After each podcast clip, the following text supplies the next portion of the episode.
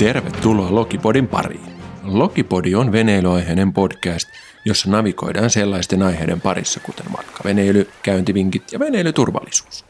Mun nimi on Mikke Junkvist ja olen tämän podcastin kippari. Kiitos kun pääsit mukaan. Nostetaanpa ankkuri ja lähdetään matkaan.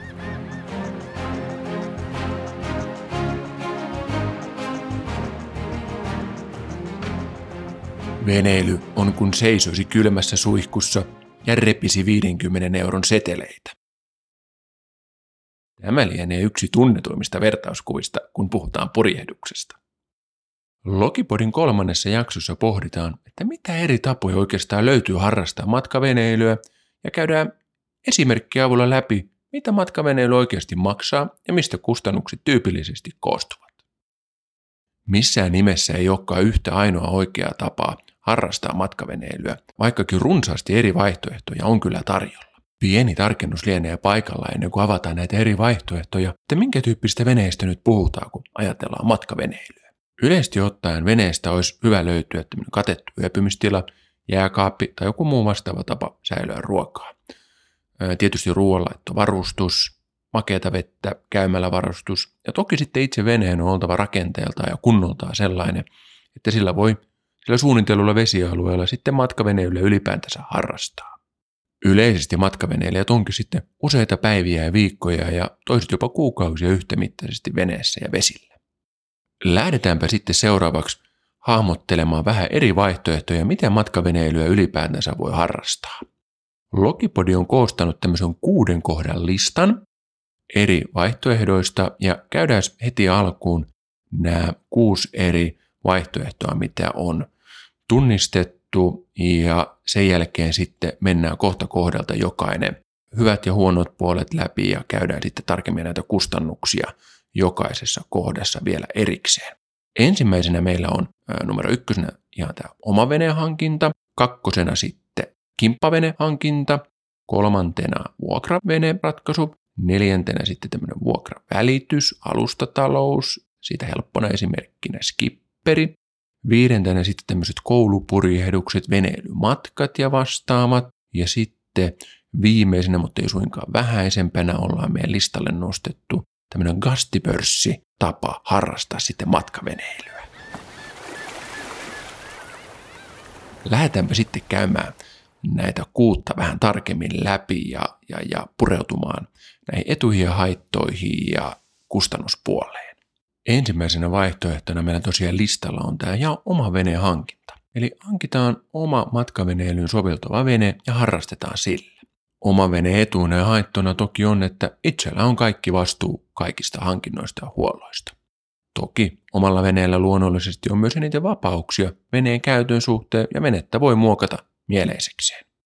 Toki sitten kustannuspuolelta voisi sanoa, että näin pienenä haittana on toki nämä alun korkeat investoinnit itse venehankinta, venepaikka, veneseura, jne. ja kaikki nämä muut alun hankinnat, mitä tulee sitten, niin on tietysti ensimmäisenä veneilykautena. No mitä ihmettä sitten tämmöinen matkaveneilyyn soveltuva vene voi sitten kustantaa? No jos muistelee ihan tuota omaa ensimmäistä matkavenettä, niin se oli yli 40 vuotta vanha, noin 7 metrinen purjevene, Karlskrona Viggeni, oli tota, mallilta ja merkiltään. Ja nykyrahassa niin se hankintahinta oli, oli muutama tuhat euroa kokonaisuudessaan. Jos nyt ihan suoraan mennään sitten katsomaan vaikka tämän päivän tarjontaa nettiveneestä ja laitetaan hakuehdoiksi maksimiksi 4000 euroa ja tyyppi, tyypiksi valitaan sitten matkavene ja katsotaan vähän, että mitä vaihtoehtoja sitten tämmöisellä rahasummalla ylipäätänsä on markkinoilla tarjolla. 1500 eurolla näkyy pääsevä jo tuommoisen ihan kuvista päätellen niin hyväkuntoisen Guy 22 onnelliseksi omistajaksi. Vene on kokonaisuudessaan 6,6 metriä pitkä ja varusteisena löytyy jo sitten lämmitin, liettä, yöpymistilat, makupaikat neljälle ja kemiallinen WC ja roppakaupalla useita purjeita. No sitten kun katsotaan, että mitä saadaan sitten tuolta haitarin toisesta päästä, eli lähempänä tuolla 4000 euroa, niin näkyy olevan 3900 euroa hintalappu tuommoisella kertaluokkaa isommalla veneellä Fin 26, joka on jo sitten tuommoinen kahdeksanmetrinen purjevene ja, ja siinä on jo sitten erillisiä hyttejä, makuutiloja ihan useampi kuin tuossa Gai 22, joka on vähän enemmän tämmöistä avonaista tilaa koko vene. Pikkasen ehkä tuo kuvien perusteella tuo kyseinen yksilö, tuo Fin 26 niin on pikkasen rääjäinen, kun yleisimmin mitä noita näkee, niin on, on jo tuplasti kalliimpia, eli lähempänä 10 000 euroa, mutta kyllä tuolla paljon vaihtoehtoja on tuohon 4000 euron hintahaarukkaakin, että useampi avainse ja, ja, ja varsinkin varsin suosittu ensivene, tuommoinen H-vene näkyy, näkyy olevan. Ja vaihtoehtoisesti taas kun katsotaan moottorivenepuolta, pysytään tuossa 4000 euron maksimiluokassa, niin sieltäkin löytyy jo 178 eri alusta. Varsinkin meriläisiä on useita 2000 euron molemmin puolin ja vähän kalliimmalla saa, saa sitten jo bellaa ja sangen mielenkiintoiselta näyttää tuommoinen Galaxy 650 tai Siikat Siimaksi noin 7 metrinen matkavene lähtisi hintaan 3750. Toki sitten kun kasvatetaan budjettia kymmeniin tuhansiin ja aina satoihin tuhansiin euroihin, niin kyllä vaihtoehdot ja koot ja tietysti mukavuudet kasvaa. 10 ja 20 000 euron välillä niin saa jo todella hyvin varustelun matkavene, millä voi huoletta olla jo viikkoja vesillä ja tämmöisestä veneestä niin tyypillisesti löytyykin sitten tilaa jo useammalle aikuiselle ja lapselle. Satojen tuhansien veneet toki on sitten varustuksilta ja ominaisuuksilta aivan eri luokassa kuin nämä muutamien tuhansien eurojen veneet, mutta yhtä kaikki, niin ei sen oman veneen välttämättä tarvi heti olla tämmöinen kymmenien tai satojen tuhansien eurojen kertainvestointi.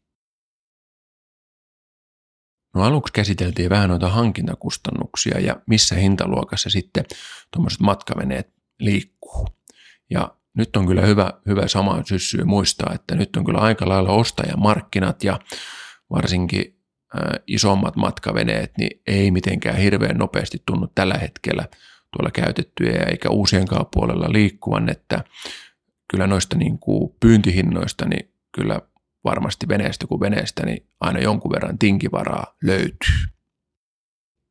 No, käytiin vähän läpi noita hankintakustannuksia, niin seuraavaksi voitaisiin vähän valottaa tuota vuosikustannuspuolta, ja nämä on siis kustannuksia, mitä tyypillisesti sisältyy veneilyyn, käytti sitä venettä tai ei. Ensimmäisenä tietysti nousee esille tämä venepaikka, laituripaikkamaksu, eli jossain sillä veneellä täytyy niin sanottu kotisatama olla. Tämä venepaikka voidaan hyvin hankkia esimerkiksi kaupungilta tai sitten vaihtoehtoisesti veneseuraalta.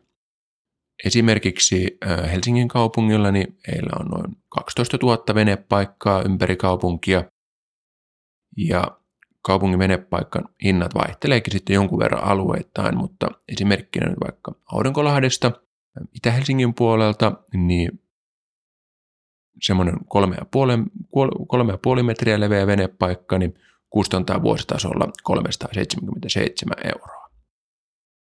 Tyypillisesti nämä kaupungin paikat on yleensä aika haluttuja ja tiettyyn paikkoihin voi ollakin jopa usea vuoden jono. se kaupungin venepaikoista ei tule tämä erillisiä jäsen- tai liittymismaksuja. Tämä venepaikka voidaan toki myös sitten hankkia liittymällä tämmöiseen veneseuraan. Venepaikan hankkiminen veneseurasta edellyttää yleensä suosittelijoita nykyisiltä jäseniltä, mutta ei välttämättä. Käytännöt vaihtelee tosi paljon eri seuroja ja näiden venekerhojen välillä. Kustannuspuolelta sitten, kun miettii tämmöistä veneseuraa, niin yleensä tämän ensimmäisen vuoden kustannukseksi tulee tämmöinen niin sanottu liittymismaksu, joka on tyypillisesti hintaluokassa semmoinen 400 euroa 1000 euroa ja tämän päälle sitten tulee nämä vuosittaiset jäsenmaksut, jotka pyörii siinä 50-100 euro hujakoilla. Toiset seurat perii sitten vielä tässä liittymisvaiheessa tämmöisiä parikymppisiä käsittelymaksuja tai kirjaamismaksuja. Ja tämän lisäksi sitten luonnollisesti tulee tämä itse venepaikka, laituripaikka, maksu. Ja jos me mietitään tämmöistä esimerkin omasta noin kahdeksan metrin matkavenettä, joka tarvitsisi sitten tämmöisen kolme puoli metriä leveän paikan noin, niin siinä sitten nämä venepaikkamaksut näissä veneseuroissa vaihtelee 150 ja 600 euron välillä. Että näissä hinnoissa on kyllä aika paljon vaihtelua seurojen välillä. sekä kaupungilla ja seuroissa tulee sitten yleensä myös vuositasolla maksettavaksi tämä niin sanottu veneen talvitelakointi. Ja yleisin hinnoitteluperuste siinä on neljöiden mukaan, ja pääkaupunkiseudulla niin löytyy kaikkea 6-12 euroa per neliö. Eli tämmöisellä kahdeksan metrisellä veneellä sitten talvitelakointi tällä hinnoittelulla maksaa siitä muutamasta sadasta eurosta niin aina sitten 500 euroa. Toki sitten näistä edellä mainitusta kustannuksista niin tämä liittymismaksu maksetaan vain kerran ja sitten nämä jäsenmaksut, talvitelakointimaksut, veneiden nostomaksut ja tämä itse venepaikkamaksut, niin ne on sitten näitä vuosittaisia kustannuksia. Muita tämmöisiä vuosittaisia kustannuksia on sitten toki venevakuutus. Vakuutuksissa veneilijöiden keskuudessa kaksi semmoista hyvin yleistä on muutama tämmöinen puhtaasti veneiden vakuutuksiin, vakuuttamiseen keskittynyttä yhtiöitä, kuten Jaktpooli tai Olandia. Toki myös moni veneilijä käyttää IFIä, Pohjola, OP tai vastaavaa. Eli, eli minne sitten nämä muut kyseisen talouden vakuutukset on sitten keskitettynä. Ja jos nyt mietitään tämmöistä noin kahdeksan metrisen matkaveneen, on, on sitten purjetta tai moottorivene, niin ne vakuutukset pyörii siellä 200 euroa 800 euroa, euroa vuositasolla, että yleensä puriveneissä on, on vähän edullisemmat sitten kuin sitten ehkä nopeampi kulkuisissa moottoriveneissä nämä vuosittaiset vakuutukset. No näihin vuosittaisiin huoltoihin, huoltoihin on toki myös hyvä varata rahaa. Jos nyt verrataan ihan vaikkapa autohankintaa verrattuna, niin veneet kyllä siihen, siihen näiden niin pitää tämän oman hintansa ja arvonsa varsin hyvin. Ja varsinkin, että jos niitä sitten huoltaa ajallaan ja pitää, pitää veneen kunnosta kaikin puolin hyvää huolta. Näihin vuosittaisiin huoltoihin niin nostaisin ehkä erityisesti esille tänne moottorihuoltoon liittyvät kustannukset, moottoriöljyt, öljyn suodattimen, vesipumpun siipipyörää, sinkkianoneita, polttoaineen suodattimet, tämän tyyppisiä varaosia.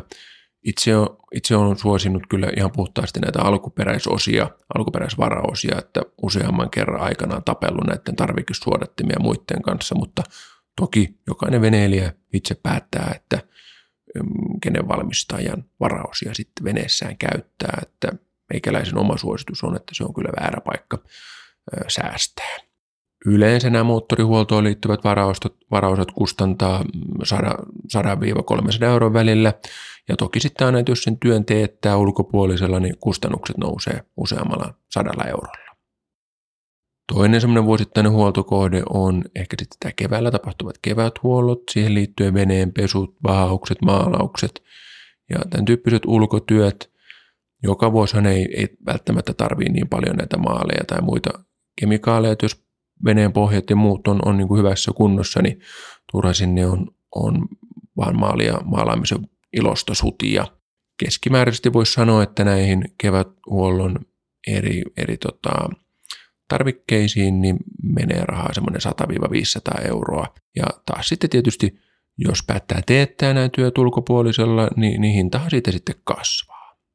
Kokemus on kyllä sitten osoittanut, että tyypillisesti sitten näiden niin sanottujen pakollisten huoltojen lisäksi niin aina löytyy jotain pientä korjattavaa ja laitettavaa ja kappas kummaa, niin muutaman lisäsatanen on hävinnyt siihen venekaupan tiskille. Oman veneen omistamisen ympärillä sitten kun mietitään tämmöisiä käyttökustannuksia, että alkuun me käytiin noita hankintakustannuksia, vuosittaisia kustannuksia, no mitä käyttökustannuksia sitten tähän oman veneen omistamiseen tyypillisesti sisältyy, niin Toki sitten tämmöiset niin vierasvene, satamamaksut, polttoaineet ja, ja tämän tyyppiset kustannukset, mitkä on suoraan seurauksia siitä veneen käytöstä. Suomen saaristot ja järvet on, on täynnä upeita luonnonsatamia, mihin voi joka miehen oikeudella rantautua ja siitä ei, ei sen kummempia kustannuksia tule, mutta sitten esimerkiksi nämä vierasvenepaikkamaksut, niin kyllä ne tyypillisesti siinä noin, noin 20-30 euroa per yö on ja niihin sitten sisältyy laituripaikka, WC, suihkut ja monesti myös sitten tämmöinen yleinen saunavuoro.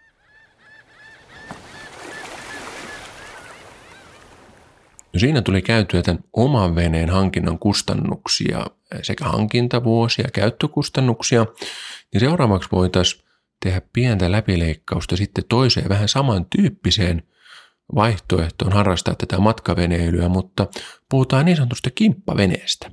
Eli joko ostamalla tutun kaverin tai perheen kanssa vene puoliksi, tai toki siinä voi olla useampikin omistaja kuin kaksi.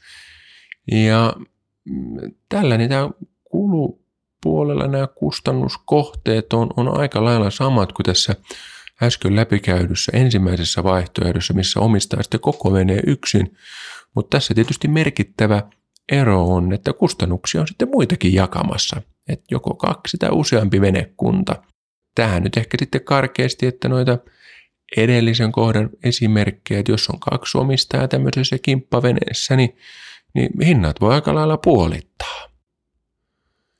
Omasta lähipiiristäni tästä kimppaveneilystä löytyy kyllä todella hyviä kokemuksia, mutta sitten on, on korviin on kyllä kantautunut niitä vähemmän hyviä kokemuksia, että tässä on ehkä vähän sitten osalla voi olla tämmöinen vähän samantyyppinen tilanne kuin tämmöisessä suvun yhteisessä kesämökissä ja siinä nousee sitten näitä kysymyksiä, että kuka saa käyttää milläkin viikolla, kuka huoltaa minkäkin ja kustantaa minkäkin kohteen ja varmasti näiden niin onnistuneiden kimppaveneiden hankinnan ja omistamisen taustalla niin on, on tämä selkeästi ja läpinäkyvästi ja niin kuin varsinkin reilusti sitten nämä sovitut käytänteet ja yhteistyötavat.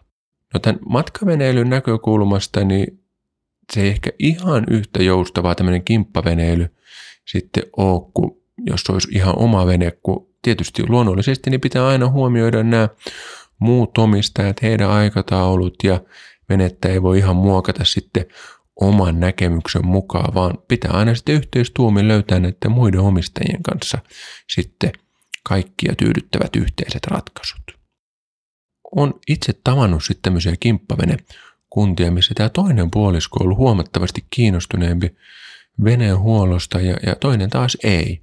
Ja siellä on sitten yhdessä sovittu, että toinen maksaa rahallisesti hiukan enemmän ja toinen sitten kompensoi tällä omalla työllänsä ja, ja, ja kiinnostuksella sitten tähän huoltotoimintaan ja veneen laittoon niin tätä tilannetta, niin tämähän voi olla mikä parhain tilanne, kun molemmat osapuolet on tosi tyytyväisiä, homma toimii, kun sitten on yhdessä sovittu ja on molemmille reilu.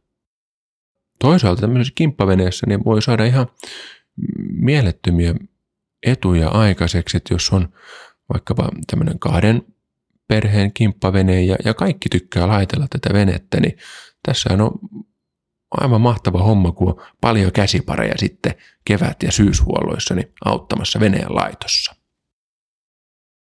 Luonnollisesti niin tämä veneen hankintahinta niin on paljon pienempi kuin on useita maksajia.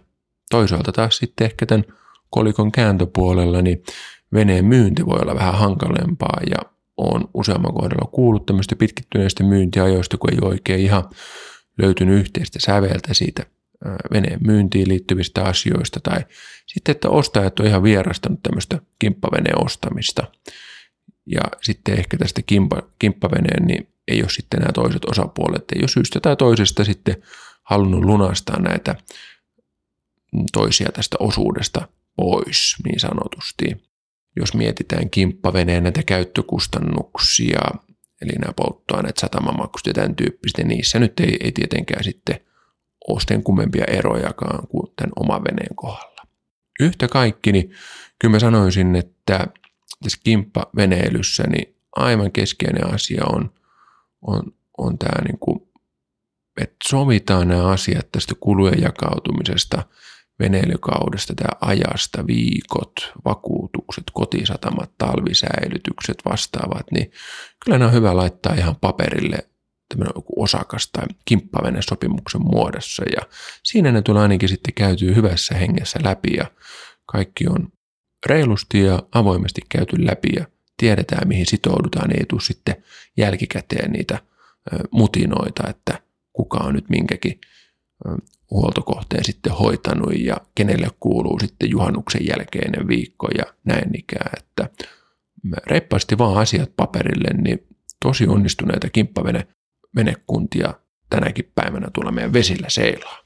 Oikein hyvä tapa matkaveneilyn maailmalla.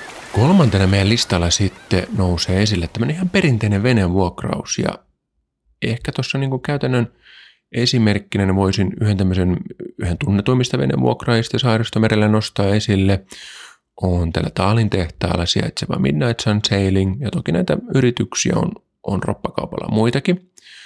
Tässä tavassa niin veneilijä vuokraa tämän veneen täysin varusteltuna tietyille viikoille ja huolehtii sitten itse näistä käyttökustannuksista ja juoksevista kuluista, mitä tuossa edelleen mainittiin.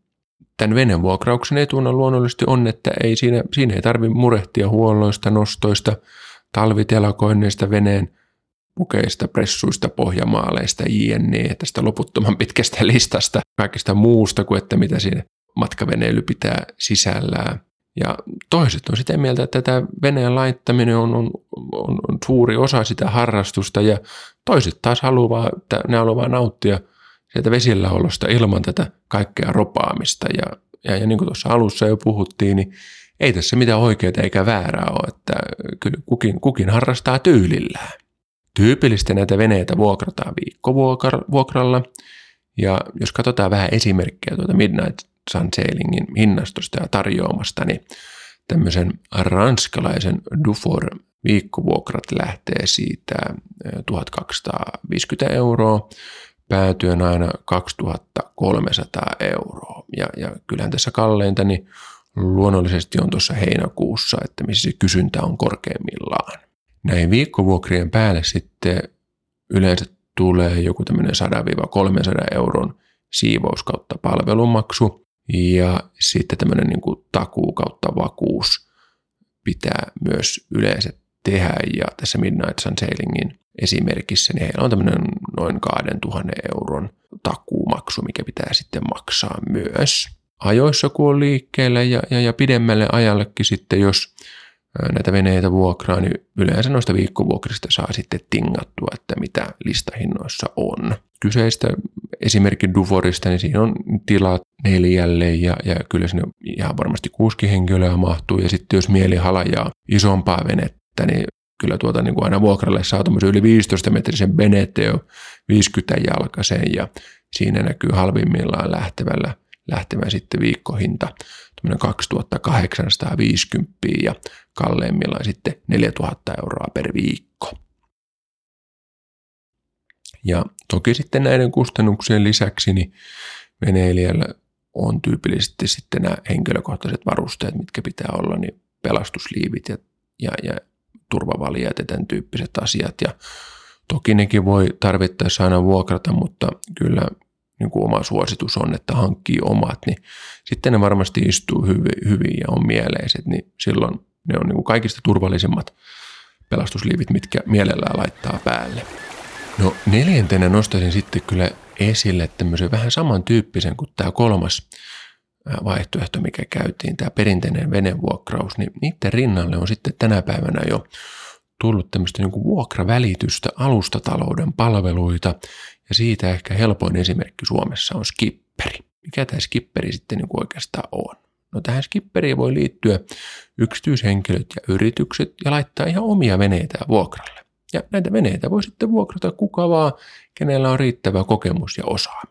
Skipperin toimintamalli on hyvin, hyvin samantyyppinen kuin matkailusta tuttu Airbnb, missä ihmiset sitten vuokraa omia kotejaan tarvitsijoille.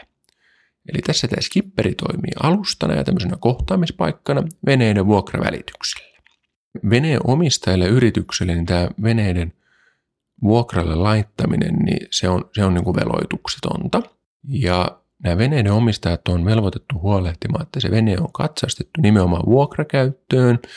Siitä pitää löytyä tarvittavat CE-merkinnät ja sitten veneiden omistajan vastuulla on, että se vene on turvallinen sitten veneiden vuokrakäyttöön. Näiden veneiden täytyy myös olla vakuutettuja tätä vuokrakäyttöä varten.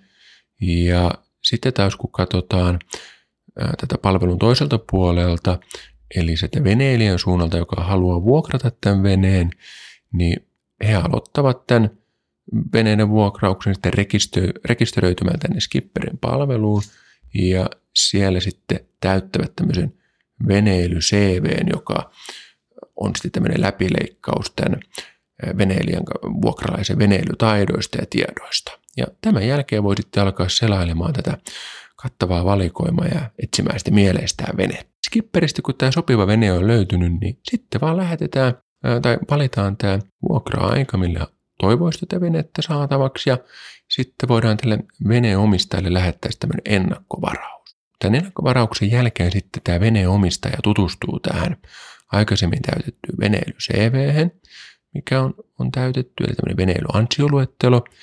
Ja sitten tarvittaessa olla yhteydessä tarkennusten kerran ja sitten jos tämä kokemus ja osaaminen on tämän veneen omistajan mielestä kohdallaan, niin hän sitten hyväksyy tämän ennakkovarauksen ja vuokraille tulee näkyviin sitten maksupainikkeet ja siellä on tämmöinen 30 prosentin varausmaksu sitten, mikä pitää maksaa.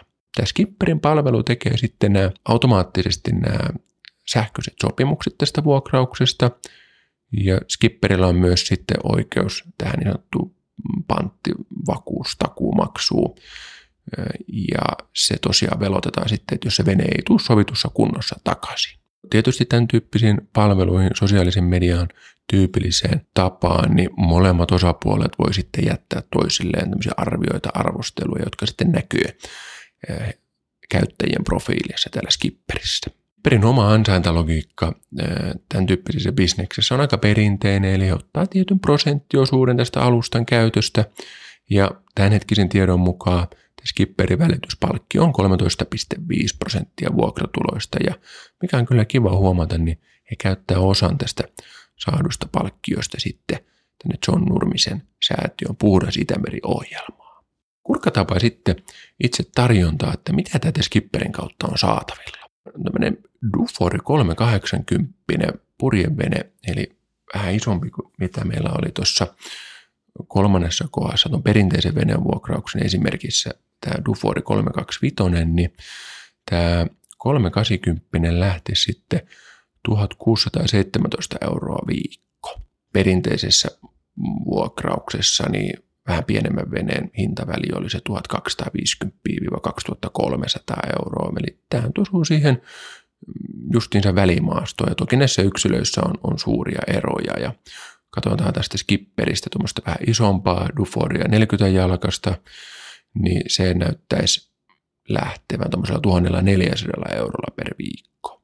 No oikein tuommoinen mukavan kokoinen ja, ja, ja siistin näköinen 10-metrinen ela, niin 340 näyttäisi kustantavan noin 1000 euroa viikko. Ja täällä on kyllä moottorivenepuolellakin niin oikein runsaasti tarjontaa. Kivan näköinen tämmöinen Grandessa 26 se, missä on myös tosi hyvät tilat jo useammalle aikuiselle ja lapselle ja on mukavuudet, lämmintä vettä ja näin ikään, niin siinä on hintalappuna 1700 euroa viikko. Isompi, isompi todella komea Fairline tarka 40 näkyy olevan 3500 euroa sitten viikkohinta. Ja, mutta kyllä tätä sitten Skipperin palvelun kautta niin tämmöistä pienempää jamarin ja niin näkyy lähtevän 150 päivähintaa, että ei, et, mielenkiintoinen kyllä aina 150 niin, niin kolme ja puoleen tuhanteen löytyy niin kuin eri, eri hintasta, että valinnanvara on kyllä erittäin runsaasti ja jos jonkin kokoista venettä on, on saatavilla. Viidentenä vaihtoehtona voisin kyllä nostaa esille tämmöiset koulupurjehdukset ja veneilymatkat. Koulupurjehduksista ehkä semmoinen helpoin esimerkki lienee tämän Suomen purjelaivasäätiön järjestämät matkaveneilypurjehdukset esimerkiksi tällä upealla kuunari Helenalla. Tällä Suomen purjelaivasäätiöllä niin on matkoja kyllä joka lähtö. Löytyy junioripurjehdusta, nuorisopurjehdusta, seikkailupurjehdusta ja vaikka mitä.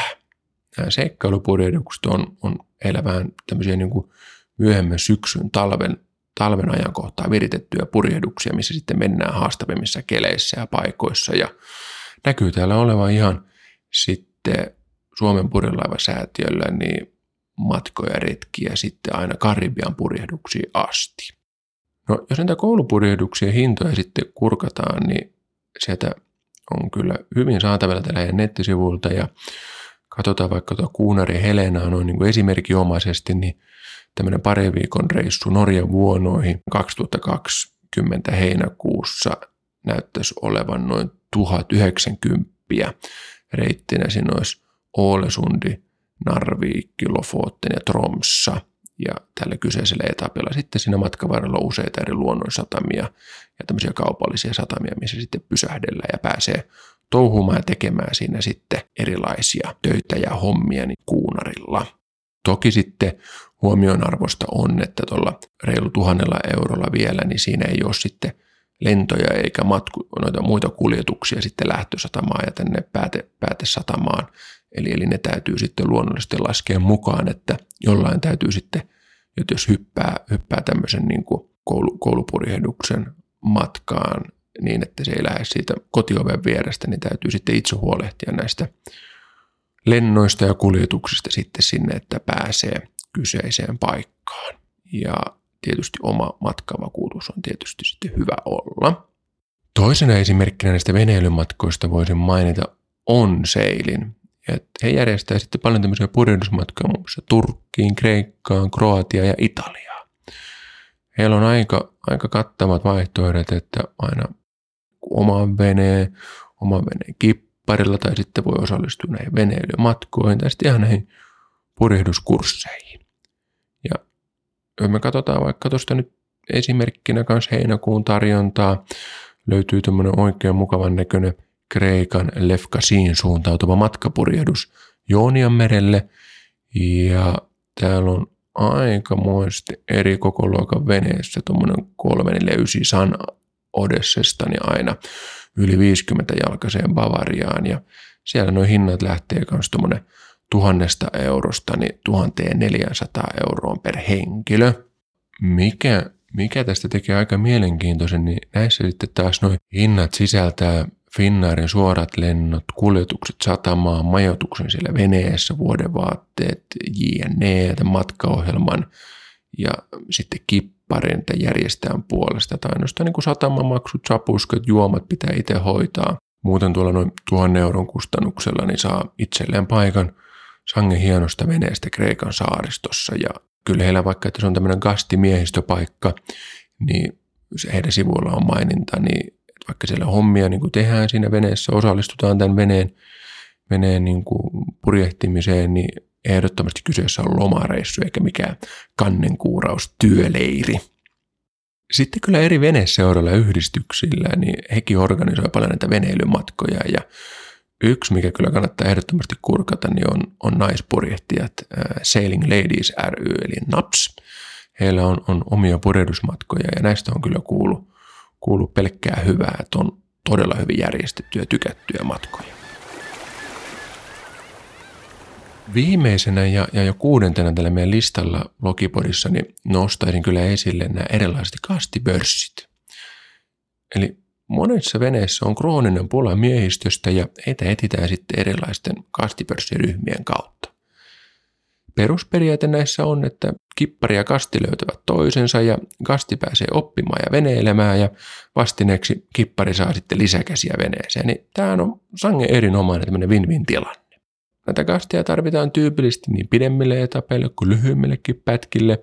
Ja kyllä tässä on niin kuin huikea mahdollisuus tällä niin kuin kastaamisella voi päästä hyvinkin erityyppisten veneiden ja paikkojen pariin. Ja, mutta kyllä ehkä, jos on kovin tiukkaa monihenkinen perhe, niin ehkä tämä niin pelkkä kesälomareissun suunnittelu tällä kastipörssillä voi olla pikkasen haastavaa. Kustannuspuolesta niin yleensä nämä juoksuvat kulut sovitellaan ja hoidetaan yhdessä kipparin kanssa ja luonnollisesti omat eväät ja juomat on syytä tuoda tullessaan ja ilman muuta sitten pieniä lahjuksia aina kipparille myös. No nämä aktiivisimmat kastipörssit on pyörii yleensä WhatsApp-ryhmissä ja Facebookissa ja tietysti sitten laitureilla – parhaiten tunnettu lienee tämä Facebookin kivojen tyyppien kastipörssi, missä on, voi sanoa, että päivittäin on kasteja vailla venettä ja veneitä vailla kasteja ja um, yli kuutisen tuhatta jäsentäkin näkyy ryhmässä tällä hetkellä ole. No niin, lähestytään Logipodin kolmannen jakson päätöstä ja tosiaan tässä jaksossa niin käytiin kuusi eri tapaa läpi harrastaa matkaveneilyä ja sitten näiden eri tapojen kustannuksia ja ehkä vielä pienenä yhteenvetona tähän loppuun. Eli meillä oli oma vene, kimppavene, tämmöinen perinteinen venevuokraus, sitten tämmöinen vuokravälitys eli skipperi, koulupurjehdukset, tämmöiset veneilymatkat ja sitten kastipörssi. Ja kyllä sitä varmaan niin kuin tässä omassa veneessäni erityisesti nousi esille, että hankintakustannukset, tämmöiset kertaluontoiset kustannukset on suurimmillaan tämän tyyppisessä matkaveneilyn muodossa, mutta sitten taas samalla niin tulee sitä käytön joustavuutta ja ehkä sitten tämmöistä niin kuin muokattavuutta siihen veneeseen ja aika lailla. Ja käyttökustannukset on maltilliset ja kimppaveneessä sitten ehkä tämä niin kuin käytön joustavuus ja muokattavuus niin on, on hyvä huomioida tässä, että on, on tässä kimppavenelyssä niin paljon hyviä puolia, mutta että sitten on, on niin kuin ennalta varautunut näihin, että asioista on sovittu yhdessä ja, ja, ja miten sitten kustannukset ja ajankäyttö jakaantuu. Perinteisessä vene, venevuokrauksessa sitten niin luonnollisesti ei ole näitä hankintakustannuksia juuri ollenkaan, mutta sitten taas käyttökustannukset on, on huomattavasti korkeammat kuin on, on sitten nämä viikko, viikkovuokrahinnat. Ja venettä ei voi hirveästi sitten tietenkään muokata mieleisekseen, että se on, on niillä varustuksilla ja semmoinen sitten, kun on, on se vuokrattu. Ja sitten tämän rinnalla oli sitten tämä skipperipalvelu, mistä löytyy sitten hyvin laajasti erityyppistä valikoimaa. Ja siinä sama homma, että pienet hankintakustannukset, mutta käyttökustannukset sitten korkeammat. Ja sitten viidentenä käytiin läpi näitä erilaisia veneilymatkoja ja koulupurjehduksia, missä luonnollisesti ei hankintakustannuksia, vuosikustannuksia ole, että se on sitten tämä ihan käyttö, käyttökustannus, mikä siitä tulee sitten millekin reissulle sitten haluaa lähteä. Ja sitten viimeisenä käytiin tämä gastipörssi tapa, joka lienee, lienee kaikista edullisin, että ei, ei juuri hankintakustannuksia ole eikä vuosikustannuksia. Käyttökustannuksetkin on sangen minimaaliset, mutta ehkä sitten kyseinen tapa ei ole, jos meinaa niin pidempää kesälomareissua suunnitella, niin ei ehkä ole kauhean joustava siihen tai eikä oikein sitten veneelle ole itselleen hirveän hyvin muokattavissa. Iso kiitos kuuntelijoille jälleen kerran ja tuttuun tapaan niin palautetta voi tuolta meidän nettisivuja www.logipodi.fi kautta laittaa tulemaan ja ei muuta kuin turvallista veneilyä ja ensi kertaa.